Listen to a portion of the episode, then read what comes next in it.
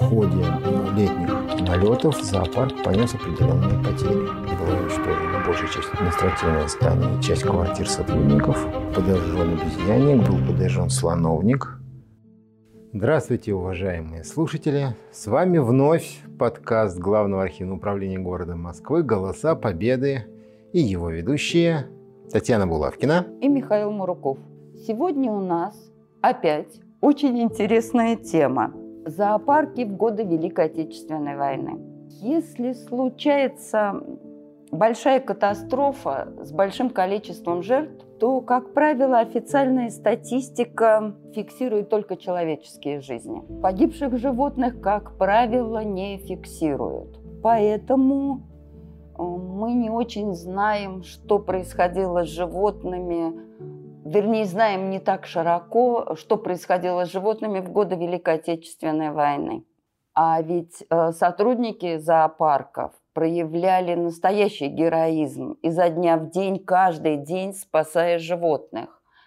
А я права, Михаил? Вообще животные, находящиеся в зоопарках, это совершенно уникальное явление. А уж тем более животные в зоопарках, оказавшиеся на войне, это, конечно, явление и уникальное, и трагическое вдвойне. Ну да, мы с вами ведь обсуждали животных года войны, которые помогали людям. Лошади, которые помогали перевозить боеприпасы. Собаки, которые помогали взрывать танки. И многие другие. А в данном случае животные в клетках. Они целиком зависят от человека. И корм, и условия содержания, и их жизнь. Но, тем не менее, они тоже помогали людям. Надо все-таки помнить, что такое были зоопарки в тот момент. Ну, поскольку мы представители да, столичных архивов, то, конечно же, в наших фондах прежде всего сохранился кое-какой документальный материал по истории московского зоопарка. Плюс к тому, конечно же, его уникальная боевая вахта нашла доста- достаточно интересное и достойное отражение на страницах московской периодической печати военного времени. Но в первую очередь хочу спросить, московский зоопарк был эвакуирован или нет? Нет, не совсем. Что такое московский зоопарк, кстати? Мы как-то привыкли обозначать этим словом вот те современные территории, и, в общем-то, правильно, поскольку зоопарк к 1941 году уже имел примерно те территории, которые сейчас он занимает. Ну, деление. Старая территория, Старая территория, новая территория. А на новой да. территории остров зверей. Остров зверей уже существовал и вовсю радовал особенно юных москвичей своими обитателями. Но, помимо всего прочего, зоопарк – это еще и крупная научная, научно-исследовательская и, если хотите, промышленное предприятие об этом не пишут, но с 1928 года в составе зоопарка действовал практический, так называемый практический отдел, который в сентябре 1940 года был даже временно выделен из состава зоопарка в самостоятельный московский зоокомбинат. Московский, Нет, научная деятельность я понимаю, но зоопарк. практическая я не очень понимаю. Да? Они что, как это, выращивали тигрят на продажу? Как точно вы заметили. Но зачем же тигрят? А как же аквариумные рыбки? Московский зоопарк – главный поставщик аквариумных рыбок для всех аквариумистов Москвы. А, ну, рыбки согласны, и птички, наверное. Ежегодно тысяча элитных волнистых попугайчиков. Это производственный показатель за 39-40 годы. И до 200 тысяч особей аквариумных рыбок. Плюс к тому, московский зоопарк. Это еще и все аквариумы, которые находятся в, находились в продаже, все клетки для зверей. Это все наглядные пособия, то есть там э, чучела, скелеты, э, рисунки и э, там какие-то наглядные пособия. Это, кроме того, главный производитель кормов для животных, а также э, производитель целого ряда сопутствующих товаров, тех же самых чучел, чучел там, то есть таксидермистских и разного рода изделий. Но ну, зоопарк, да, зоопарк был еще и главным производителем так называемой зооигрушки. То есть, а что такое зооигрушка? Ну, вот игрушки с использованием меха там, и шерсти животных и изображающие животных. Подсобные предприятия московского зоопарка были очень крупными. И, кстати, мы ведь обычно привыкли говорить о том, что в зоопарке работало мало людей, но ведь основная масса людей работала не в зоопарке, а на зоопарк. Поэтому вот если мы будем вспоминать о том, что в годы войны а, штатная численность работников московского зоопарка сократилась в три раза. Московского зоопарка, да, а в Ленинграде гораздо больше. Вот, в городе даже гораздо больше. То вот если мы считаем московский зоопарк со всеми подсобными и дополнительными его предприятиями, то в нем работало более тысячи человек. Даже в самые сложные а, годы войны. То есть вот в основном эти люди и были сокращены, да. которые работали не конкретно в зоопарке, а которые, которые работали... Которые частично работали, да. Но их пришлось, но их сократить э, было можно, но потом пришлось расширять обратно, потому что задачи-то у зоопарков резко изменились. Вот. И московский зоопарк – это вообще, например, уникальное явление. Он все-таки к этому, к началу войны имел наверное, самую представительную коллекцию своих питомцев. Если мне не изменяет память, более 5700 особей 425 видов. А почему называют э, в зоопарке коллекция? Коллекция животных. Это что означает? Что какой-то уникальный вид слонов или какой-то уникальный вид тигров – Зоопарк прежде всего зверей коллекционирует. Он их может, э, грубо говоря, разводить даже и выращивать, но изначально это именно коллекция образцов фауны того или иного региона. Кстати, московский зоопарк в этом отношении был действительно уникален. Он имел э, в своей коллекции представителей почти всех видов. Ну, то есть он собирает уникальных животных, а не количество животных. Не, конечно же, конечно же. И ну, берется, любой зоопарк берет, и его главная цель – это именно показ животного, разно, максимального разнообразия представителей животного мира. А не, э, это, это все-таки не ферма, где выращивают того или иного представителя флоры или фауны. Московский зоопарк перед войной очень активно способствовал развитию и юнацкого движения, и сохранению некоторых а, образцов живой, некоторых образцов а, фауны, живой природы и так далее. И, кстати, научную, научно-практическая деятельность зоопарка, в том числе его издательская и публикаторская деятельность, были посвящены во многом именно вопросам а, разведения животных, редких, редких животных. животных в разных условиях. Э, так вышло, что в 1944 году Московский зоопарк э, праздновал 25-летие своей э, государственной деятельности, ну, как, как государственное достояние. И, естественно, как и в любом юбилейном решении, там подводились краткие итоги этой деятельности. Вот э, вскользь, но весьма весомо было упомянуто, что за эти 25 лет зоопарк издал более 400 научных работ. Прежде всего по сохранению и разведению различных редких животных. Ну, то есть, получается, объем работы научно-исследовательского института. Да, объем работы большого НИИ. Притом разнообразие самое разное, потому что, э, кстати, очень любили, например, некоторых экзотических животных, например, страусов. Их разведению в СССР было посвящено сразу несколько работ. А по тем же самым рыбкам, по их теофауне очень даже сильная школа имелась в московском зоопарке. Но и там много чего еще. Но тем не менее, вот такая работа была нарушена войной. И самое интересное, что она заставила московский зоопарк еще и на смене руководства. До 1940 года московским зоопарком руководили талантливые администраторы, но не биологи, как правило. А вот в июле 1941 года 19 июля 1941 года Моссовет своим решением утвердил на должность э, директора Московского зоопарка чем? товарища Бурделева. А чем руководствовалось э, начальство, когда принимало такое решение? Разве э, с началом Великой Отечественной войны нужнее был биолог, чем хороший организатор? Ну, как выяснилось, он был не только хорошим биологом, но, во-первых, он был биологом очень ценной специализации. Он был все-таки был еще молодым человеком, 38 лет. Кроме того, он имел ученую степень, он был доцентом паразитологии, то есть он был э, ветеринар-паразитолог по своей специальности, в 1931 году окончил институт. И он постоянно работал в научно-исследовательских и научных учреждениях, которые были связаны с э, работой с животными. То есть это был профессионал.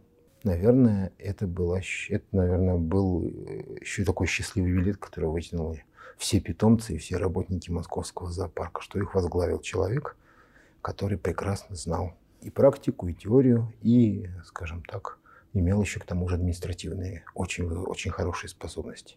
Вот вы думаете, он принял дела 19 июля, а через три дня зоопарк подвергся первой в своей истории бомбардировке. Я вот как раз и начала с того, что вас спросила. Зоопарк был эвакуирован? А если нет, то почему? Ну, во-первых, он не, считался изначально особо важным учреждением, которое подлежало безусловной эвакуации, конечно же, потому что в условиях войны тоннаж грузовиков, вагонов, судов и так далее выделяется прежде всего под более важные для фронта и для победы грузы. Ну да, я так слабо себе представляю, как это грузят огромного слона в вагон, где нужно обеспечить его безопасность. По ходу нужно ему предоставить корм, который, наверное, считается не десятками килограммов. Ну, в общем, это сложно себе представить в военных очень условиях. Сложно себе, очень сложно себе представить. Вот. Но надо сказать, что уже с июля 1941 года и потом еще в августе а, мы, мы обычно говорим о двух серьезных налетах на московский зоопарк. И в июле 1941 года и в январе 1942. Но вообще-то в августе тоже был налет. И в документах Моссовета считается, что именно в, утверждается, что именно в августовском налете зоопарк понес наибольшие материальные потери. А зоопарк бомбили целенаправленно или случайно? Случайно. Зоопарк, ну никто же не будет тратить бомбы на слоновник. Они же предназначены для заводов там или каких-то правительственных объектов. Но просто зоопарк подвела конфигурация его территории. С воздуха она похожа либо на заводскую, либо на какую-то правительственную резиденцию. Ну, она четко, она четко достаточно очерчена с воздуха, потому что у нее четкие границы.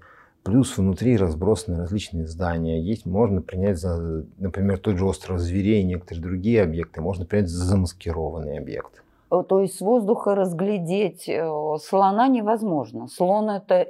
Слон, как правило, сидит ночью в слоновнике, а все налеты ну, проводились э, в ночное время в ходе которых пострадал московский зоопарк. Кроме того, я как-то приводил пример той задачи, которую надо было решать немецкому летчику-бомбардировщику при прицеливании по Москве. У него, извините, за секунду он пролетает больше 100 метров. Вот где он за это время будет вглядываться судорожно сквозь блистер кабины, освещаем периодически ослепляемый прожекторами ПВО, да, и вынуждены постоянно уклоняться от огня зенитных орудий, у него не будет времени и шанса разглядеть, куда он сейчас вот летит куда конкретно он забросит бомбы. Он ну, сбрасывал их примерно, на глазок. Ну, то есть направленно он не искал Нет. слона, он э, случайно Да, бомбил. случайно. Вот. И тем не менее, э, в ходе первых летних налетов зоопарк понес определенные потери. Ну, прежде всего, зажигательными бомбами была уничтожена большая часть административных зданий, часть квартир сотрудников. Были был подожжен обезьянник, был подожжен слоновник.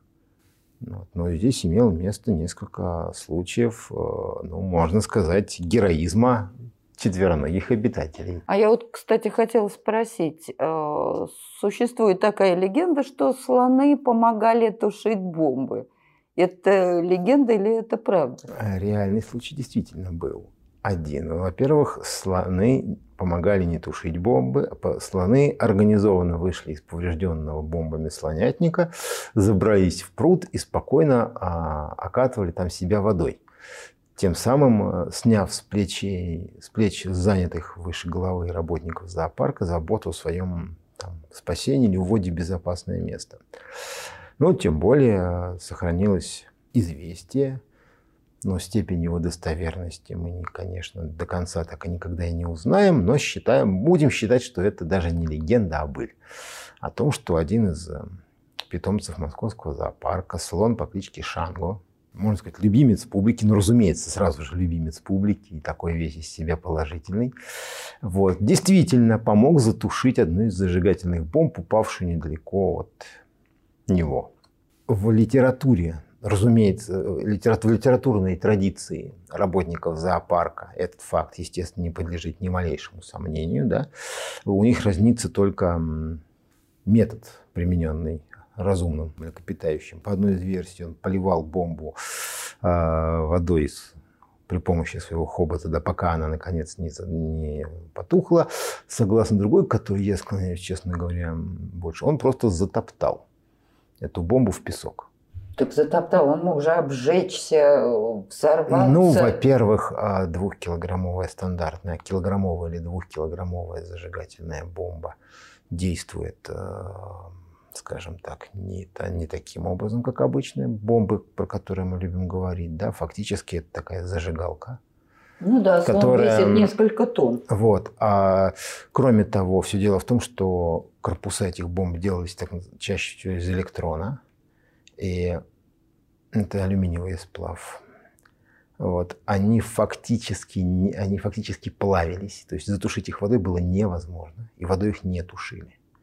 А вот затоптать, бросить в песок и затоптать, втоптать в песок, это означало перекрыть доступ кислорода. Ну, значит, более верная версия. Скорее всего, слон, скорее всего, слон просто обиделся на какую-то дыму, дымучую яркую пакость, которая шлепнула недалеко от него, и быстренько с ней расправился. И затоптал своим весом. Вот, да. Но это, тем не менее, не умаляет его заслуг, как можно сказать, геройского и во всех отношениях животного. А при этой бомбежке люди погибли? Да, несколько человек погибло. В частности, погиб комендант московского зоопарка. Она как раз а, пыталась вызвать пожарный расчет, но не успела бежать до телефонных аппаратов, погибла от осколков. Вот. Ну, в любой литературе вы можете прочитать, как вели себя разного рода животные, да, о том, что, как всегда, копытные устраивали панику и метались, да, обезьяны тоже нервничали, ну, эти шибко умные, наверное. А хищники, были а, хищники, а хищники были спокойные, слегка флегматичны или уж меланхоличны с интересом наблюдали за суетой вокруг себя. Но 41 год вообще-то зоопарку, конечно, дался тяжело. И дался он тяжело по двум причинам. Во-первых, сократился объем, сократился резко, сократилась резко численность трудового коллектива. Собственно говоря, зоопарка. До войны зоопарк это около 750 сотрудников штатных, по штатному расписанию. В период войны средняя численность работников именно московского зоопарка по штатному расписанию, ну вот нам на март-апрель 43 года, например, составляло 231 человек. То есть в три раза количество людей сократилось. Большая часть э, молодых мужчин, которые там была, ушла, естественно, на фронт. А сотрудников зоопарка использовали на строительстве оборонительных сооружений? Тоже использовали, естественно. Вот.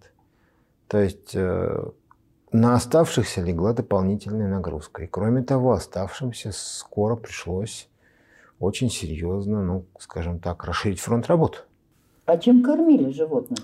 Потому что сейчас э, а к этому вопросу мы сейчас вернемся, к кормежке. Это была еще одна из причин, которые, по которым на долю зоопарка выпали большие сложности. Вот. Но 13 ноября 1941 года Моссовет принял решение о ликвидации и переподчи... ликвидации управления культурно-просветительными заведениями Моссовета и Мосгорисполкома, в ведении которых и находился Московский зоопарк, и переподчинение этих организаций. В результате Московский зоопарк стал организацией центрального подчинения. Был переподчинен напрямую Моссовету. Но мало того, в его состав вернули МОЗ, э, соответственно, зоокомбинат, то есть его бывшие вот эти вот э, производ, производственные мощности. Зоопарк, надо сказать, постоянно воевал с Моссоветом, с управлением культма, с э, мероприятиями для того, чтобы вернуть себе свою производственную базу. Но до войны это как-то не происходило. А вот в ноябре 1941 года, может, уже и не хотели, но вот им вернули. А чем это вот. объяснялось? Необходимостью безопасности ну, или необходимостью зоопарку зарабатывать? Во-первых, и зарабатывать. С 1940 года зоопарк был хозрасчетным учреждением полностью. Вот. Во-вторых, э, тем, что он выполнял, они выполняли схожие функции. То есть они обраба- производили а, продукцию с использованием ресурсов московского зоопарка. Да, и с, и с использованием ресурсов животного происхождения, товаров животного происхождения. Более того, московский зоопарк получил в свое э, полное распоряжение парк дрессированных зверей и уголок Дурова. Это теперь стало тоже территорией, территорией объекта под подведомственной московскому зоопарку. А коллектив, как говорится, он был не резиновый, коллектив был сокращен. Вот. В результате э, московский зоопарк неожиданно для себя стал, можно сказать, полным монополистом работы с э, дрессированными дикими животными в Москве. Вот. И я думаю, конечно же, это было очень лестно, если бы это не было так сложно. А сколько животных было в уголке Дурова? Может быть, зоопарк и не заметил? Подумаешь, прибавили 10 несколько сотен, животных. Несколько сотен животных. Несколько разных. сотен? Несколько сотен. Вот. И кроме того, а, сразу же обострились и другие проблемы. Первый и главный, из которого, который вы верно заметили, это проблема кормов. Корма производил, естественно, тот же самый Мосзоокомбинат – я имею в виду комбикорма и искусственные корма, да? Но помимо этого нужно, э, кое-кому было нужно мяско, таким зубастым, клыкастым и когтистым. А кому-то было, были нужны растительные корма в огромных количествах. Ну, у нас да. есть, у нас э, в нашем распоряжении есть э, годовая потребность московского зоопарка, уже, образца, уже сильно сократившегося образца 43 -го года в картофеле и корнеплодах. И Для, для корма. Ну, в общем-то, не такая уж большая. В общей сложности нужно было где-то 56-60 тонн. Тонн. Кар тонн картошки и корнеплодов на, на год для прокорма зверушек и птичек. Вот. Кроме того, в среднем 25-30 тонн костной, костно-мясной и рыбной муки в квартал. То есть в это, опять же, те же самые 60 где-то тонн в год. Ну и плюс к этому прибавим обычные растительные корма, то бишь банальное сено, которое надо было давать э, в огромных количествах. Ну, одна особь среднего размера копытного съедает несколько десятков килограммов в день. Ну, я так слабо себе представляю, чтобы обезьян сеном кормили. Их же, наверное, фруктами должны были а кормить. А вот где вы возьмете фрукты? Во время войны? Да. Даже более того. Кстати, э, еще одна зоопарк потреблял не только костную рыбную муку, не только корнеплоды картошку, но и хлеб. Конечно, этот ресурс лимитировался – хлебом кого кормили? Хищников? Ну, во-первых, во-первых, эти птиц. Во-вторых, кормили тех же самых э, травоядных. Да и кое-кто из хищников не отказывался. Ну, знаете, в обыденной жизни мы часто кормим собак хлебом, а волк – та же собака.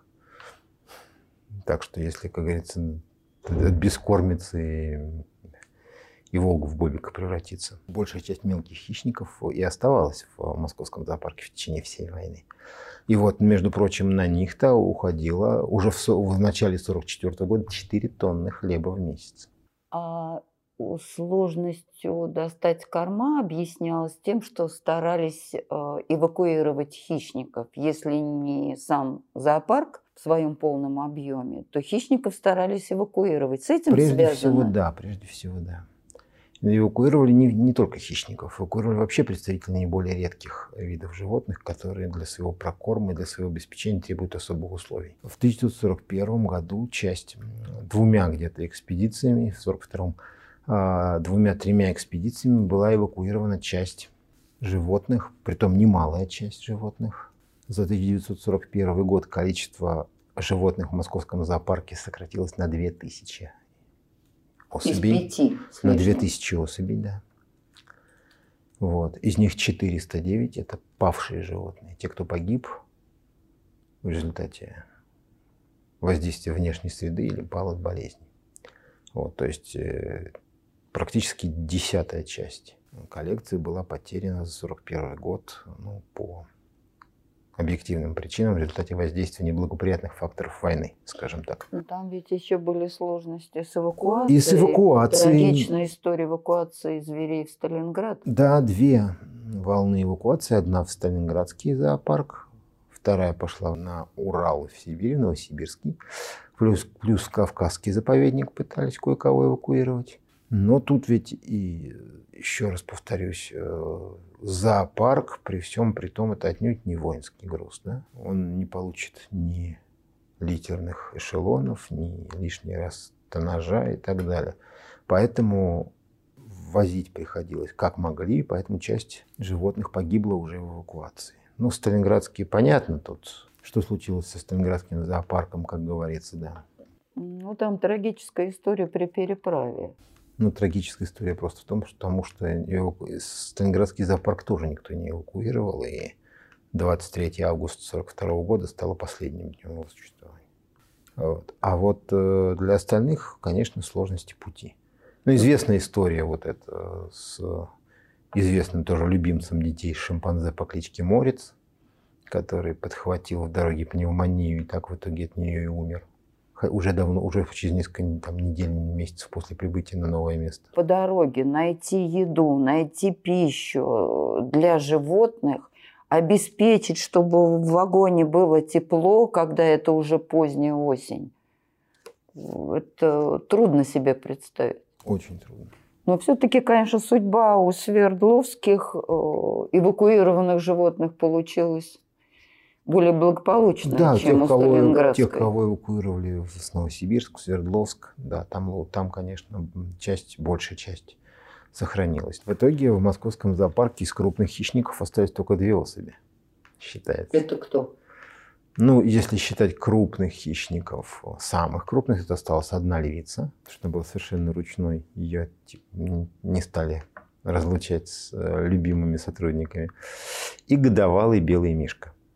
Это один из первых э, медвежат, родившихся в московском зоопарке в неволе. Звери очень редкий, мало где существовали, и тем более довольно действительно это самый крупный хищник. Ну, подождите, существует еще история и про бурую медведицу Зойку. Да, это... Которая якобы залегла в берлогу рядом с зенитной установкой, которая была установлена на новой территории. То есть это легенда Нет, или это действительно? это тоже, это тоже истинная правда. И что, она перезимовала в берлоге рядом с она зенитной не установкой? Просто, она не просто перезимовала. Все дело в том, что осенью 1941 года в связи с необходимостью укрепления ПВО Москвы э, новая территория была у зоопарка, скажем так, отобрана. На острове зверей были установлены, поскольку это была естественная такая, как бы мы сейчас сказали, возвышенность, да, хотя искусство, возвышенность была совершенно искусственная, но выглядела она когда. Сколько это была возвышенность, и там были все условия для размещения зенитных установок, была установлена батарея зенитных орудий. Там же на территории были выкопаны погреба от боезапаса. Вот, соответственно, все зверье оттуда пришлось эвакуировать. Ну, работники зоопарка до сих пор э, очень любят вспоминать легенды о том, как лебедей перегоняли через Большую Грузинскую улицу. То, Это стада вот как лебедей. раз не, не легенда. Стада Тоже Большая лебедей. Грузинская, я там недалеко жила, там это узкая, извилистая улочка, и я так себе реально представляю, как они перешагивали эту ну, большую вот грузинскую. Вот представьте себе целые стада, можно сказать, белых, белоснежных, весьма упитанных птичек да, перешагивающих через улицу на глазах весьма вожделенно глядящих на них москвичей. Пересекали Большую Грузинскую. Да, пересекали Большую Грузинскую и отправлялись на старую территорию. Вот. Но кроме этого перевозили и других, поскольку на, как раз на острове Зверей э, это было исконное место обитания хищников, этих хищников тоже перевозили. Но как раз медведица по кличке Зойка к этому времени уже поспешила залечь в спячку. Это где-то как раз конец октября, начало ноября 41 года. Ну, вы помните, какая погода была в Москве в начале ноября 41 года. Вспомним воспоминания тех, кто участвовал в параде 7 ноября. Мороз, снег. То есть это порядочного бурого медведя, это просто непорядочно не спать в такое время. Нет, я прекрасно При понимаю, этом... что она залегла в спячку, но я не понимаю, как ее зенитная установка не беспокоила. Она же, наверное, грохотала грохот определенный, конечно, стоит. Но, а это я убоюсь. Ну, во-первых, берлога все-таки это не, не шалашик на поверхности земли, это яма, выкупанная в земле с достаточно устойчивым перекрытием. Тем более в данном случае на, ост на острове Зверей это было, там перекрытия были достаточно капитальные. Вот. И Медведицу... То есть шума особенного не было? Большого шума особенно не было. Ну, потом зенитка, это же, извините, это же не пушка от линкора, да, это всего лишь 85-миллиметровая или даже 76-миллиметровая пушка. У нее достаточно отрывистый, короткий звук выстрела. Но она гремит. Ну, ну они, я бы сказал, она не гремит, там скорее такое бам. Вот. Во время, как конечно... колокольчик. Ну, примерно. Вот. Во время, конечно, во время налетов э, бам был частый, но, опять же, он вряд ли сильно мешал спать порядочной медведице. Вот. А весной, когда это милое животное проснулось и вылезла на свет Божий, да, выяснилось, что ее перевозить тоже сложно. Ну, во-первых, во-первых, э, медведица тоже была, в общем-то, практически наполовину ручная – изначально. А тут, когда вокруг оказался еще целый личный состав, аж целых двух воинских частей, поскольку на новой территории помимо, зон, помимо м, батареи ПВО располагалась еще одна воинская часть, которая, естественно, укомплектована, кстати, молодыми довольно солдатами, которые были не москвичами. Которые наверняка и которые... тайком ее подкармливали. Ну, зачем же тайком? Вполне себе официально, можно сказать, постоянно. А медведица еще и любила выпрашивать э, еду разными фокусами, показывала акробатические номера. Вот. Ну и естественно, что решили, что таскать ее лишний раз через городскую застройку, в принципе, неинтересно. Пусть живет и живет. Но она всю войну прожила. Да, до 44 года. В 44 году она воссоединилась со своим другом по кличке Шалум который, который да, был, видимо, действительно шалунишкой, спать вовремя не лег, и в результате я оказался без, без подруги на целых три года, три военные года. Тем не менее. Так что история медведицы Зойки тоже быль. Это правда, что московский зоопарк ни на день не прекращал ни свои работы? Ни на день не прекращался. И не было ни выходных? Ну, санитарные дни, конечно, определенные были, но, но для работников-то выходных не наступало, работники работали. Они работали постоянно, ухаживая за зверями, они работали на предприятиях э, зоокомбината. Они, между прочим, за период войны изготовили более 20 миллионов человека доз вакцины от цепного тифа. Для этого, кстати, биокомбинат как раз очень большую помощь оказал, потому что там было налажено разведение лабораторных мышей. Это к вопросу зарабатывания денег. К вопросу в том числе зарабатывания денег. В период войны зоокомбинат и зоопарк стали еще и очень мощным резервом а, противоэпидемиологической службы города. Так что вот казалось бы, чем могут помочь дикие звери, да, вот этим тоже могут помочь. Кроме того, естественно, работникам зоопарка приходилось постоянно решать вот эту проблему сохранения, пополнения коллекции. Удалось произвести несколько удачных решений, направленных на замену кормовой базы животных. Ну, во-первых, переход на конину, на питание мясом павших лошадей. Ну да, в документах даже проходит, что военные специально давали информацию для зоопарка о павших лошадях. Да, это было военные, были военные, милиция и все организации города были обязаны извещать зоопарку о наличии павших лошадей. При этом как раз вот зоокомбинату пришлось решать вопрос, как э, побороться с диареей, которая вызывает употребление падали у большинства животных. Пришлось э, экспериментировать с составом питательных смесей, увеличивать количество костной, даже рыбной костной муки. Вот, вот это как раз э, то есть были произведены научные да, исследования? Да, фактически прошли научные исследования, которые позволили решить этот вопрос для хищников. Ну а для э, не хищников, то есть для травоядных, спасением стало родное подмосковное и московское сено. Ну, Вообще-то до понимаю... этого сеном а, кормили с опаской. Ну, потому что какая-нибудь антилопа из африканской саванны московским сеном, по идее, питаться не должна. Там, где она выросла, рацион совсем другой. То есть там, но Извините, да, с Африкой у нас связи, связи затруднены. Как это говорится, логистическое плечо резко увеличилось. Да и просто стало недоступно. Ну, не возить же ленд-лизом вместе с американскими самолетами через Африку еще и сено для антилоп. Ну, то есть косили траву во всех парках и скверах Москвы или все-таки в Подмосковье? И в Подмосковье, и в парках Москвы. Тут, кстати, очень удачно было. В 1944 году уже было еще принято еще одно решение, к которому московский зоопарк имел кое-какое отношение. Был создан заповед... природный заповедник Лосиный остров решение о создании это было принято еще в октябре 1940 года, а вот реально создан заповедник был в начале 1944 -го. Подождите, в годы войны принимали решение о лосином заповеднике? Лосиный, Лосиный остров, вся его территория была нарезана полностью, от, э, картографирована, нанесена на соответствующие карты, и было принято решение о всех тех, которые входят, о его границах, об установлении охранной зоны в 1944 году. Интересно, а чем это объяснялось? Что не было более актуальных задач? Ну, эта задача тоже была достаточно актуальной. Городу нужен, нужен был зеленый резерв, скажем так, территории. И вот, кстати, в этих, в этих лесничествах, в Матищинском, Яузском, в других, 42 -го года как минимум, в 43-м, 44-м уж точно, вовсю шла заготовка кормов.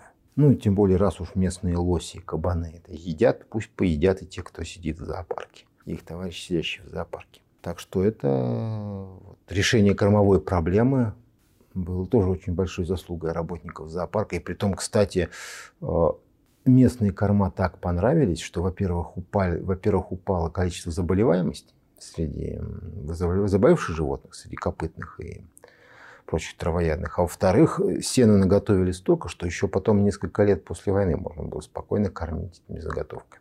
Михаил, зоопарк работал каждый день без выходных.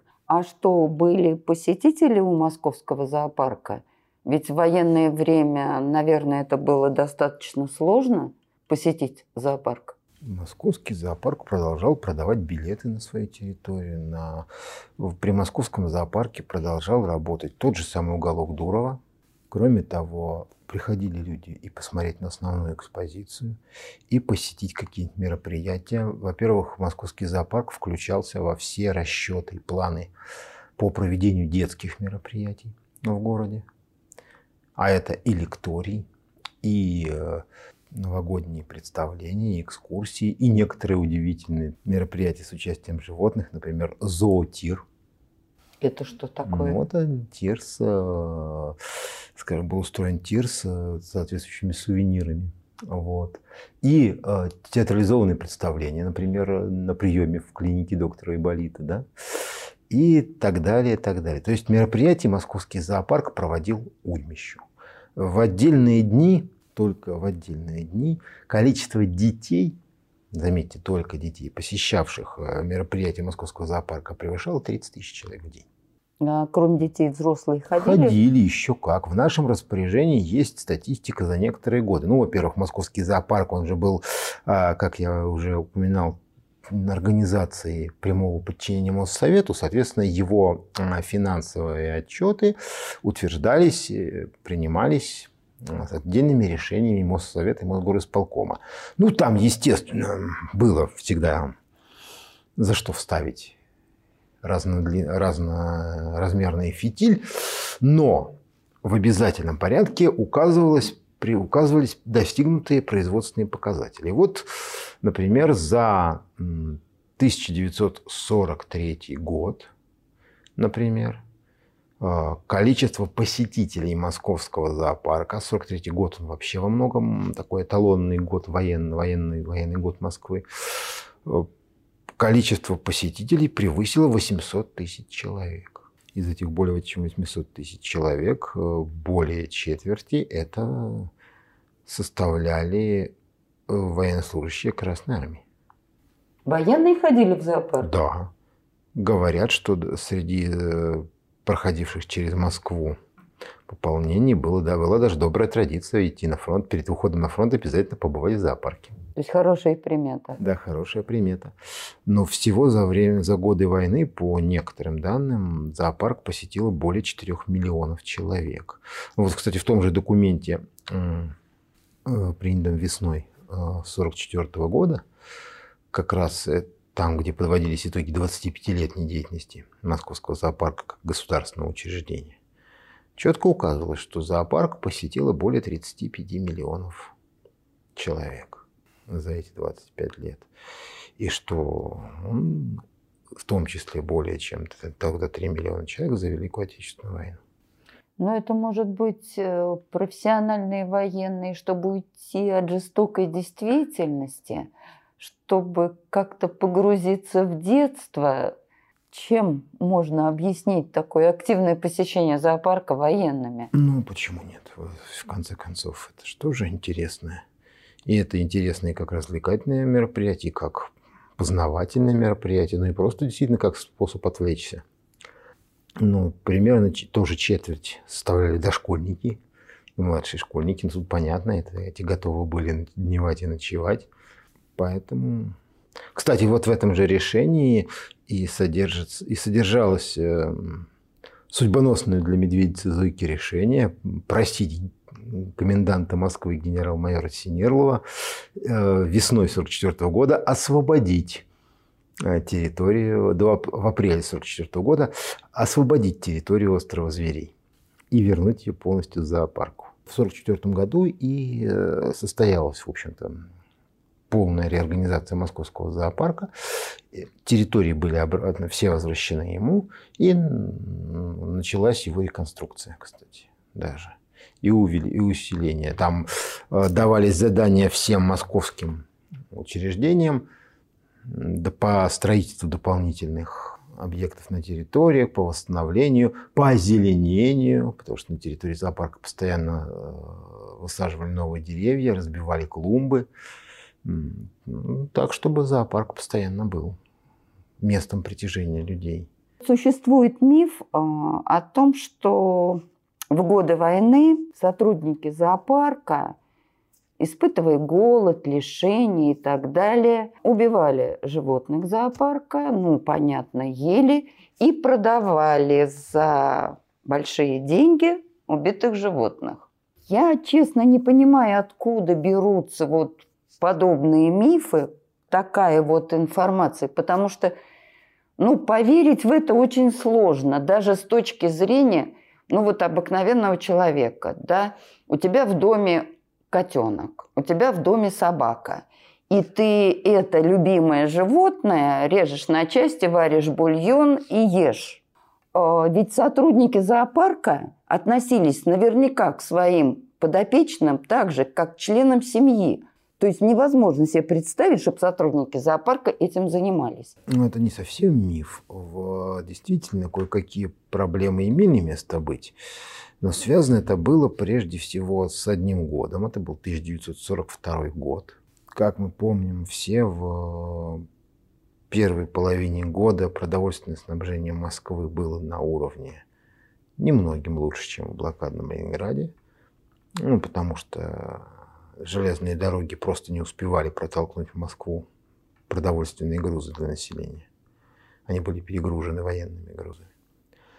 Вот. И в результате были эксцессы, но прежде всего это касалось, конечно же, не антилопы какой-нибудь там или не зубра, а того, что проще достать, то бишь птичек. Вот э, видя упитанных э, водоплавающих особенно, некоторые московские маргиналы, да и не только маргиналы, просто проникали на территорию, забивали птицу использовали ее себе там на пропитание или даже на продажу. С этим очень жестко боролись. Во-первых, это привело к тому, что в 1942 году тому же Бурлеву вставили большой фитиль из-за того, что у него падеж увеличился в финансовом плане против, даже против 1941 года. Если за 1941 год вот пало 409 животных там, на 50, примерно 60 тысяч рублей, то за 1942 год пало животных на более чем на 100 тысяч рублей. Ну, в основном как раз за счет уничтожения массового уничтожения птицы. И было одним из решений было резкое увеличение, кстати, штатов э, пожарной и сторожевой охраны зоопарка. То есть как раз тех, кто мог э, оперативно прибыть на место и вытурить незваных гостей. Но это москвичи от голода воровали да. уток, э, да. водоплавающих птиц. Да. да. С территории... Но это не сотрудники Нет, зоопарка. не сотрудники зоопарка. Среди сотрудников зоопарка таких тенденций не было. Были другие, да, люди... Ну, мы все прекрасно знаем, что во время налета, вот этих налетов погибли административные помещения, да, но ведь сгорели и квартиры э, работников зоопарка, которые проживали на территории. Ни, ни один из них не бросился спасать свое имущество. Ни один. А пока не были потушены поврежденные места обитания животных и не, не, пока не были успокоены остальные звери в вольерах. Вот. Э, тот же самый э, заместитель директора зоопарка и директора зоокомбината покусил и лишился всего своего имущества во время этого налета. Ну, вроде бы казалось, заместитель директора, заслуженный человек и так далее. Никаких вообще вопросов. Они, ну, они думали прежде всего о своем долге. И, ну, наверное, не случайно а, вот эти решения 1944 года, между прочим, и единственное имеющееся у нас в архиве решение о награждении работников зоопарка. Награждены они были, конечно, довольно скромно. 13 человек были награждены знаком отличника Моссовета, отличника городского хозяйства Моссовета. И 20 человек получили почетные грамоты Моссовета.